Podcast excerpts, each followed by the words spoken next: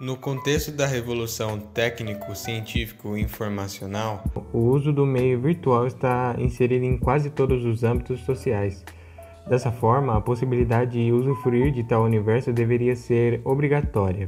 Porém, em especial na situação atual da pandemia do coronavírus, observa-se que, na verdade, ela é um privilégio essencial para a educação isso se dá uma vez que, segundo a pesquisa TIC Domicílios de 2018, cerca de 30% da população brasileira não possui sequer acesso à internet. Entretanto, os problemas não se resumem a isso, ao passo que até mesmo as escolas de alto nível, como a Escola Jardins das Nações, passam por diversos problemas provenientes de diferentes ramos, além de uma dificuldade considerável de adaptação ao ensino à distância. Como supracitado, os desafios do EAD são inúmeros.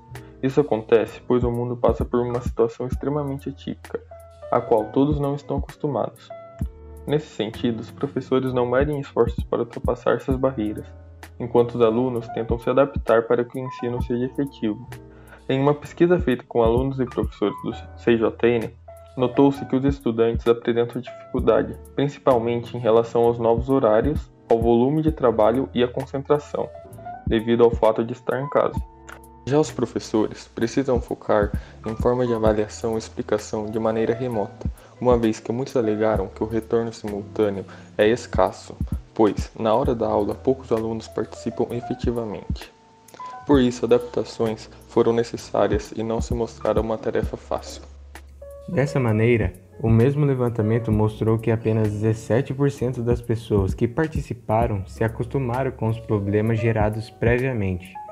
Com isso, é nítido reverenciar que o EAD ainda não é algo livre de desafios e ainda tem muito a melhorar.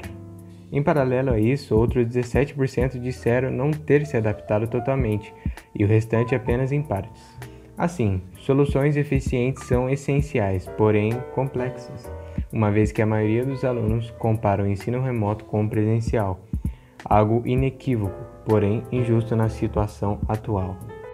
Portanto, conclui-se que o ensino à distância possui diversos pontos a serem melhorados e que não são todos que possuem uma solução à altura do ensino presencial.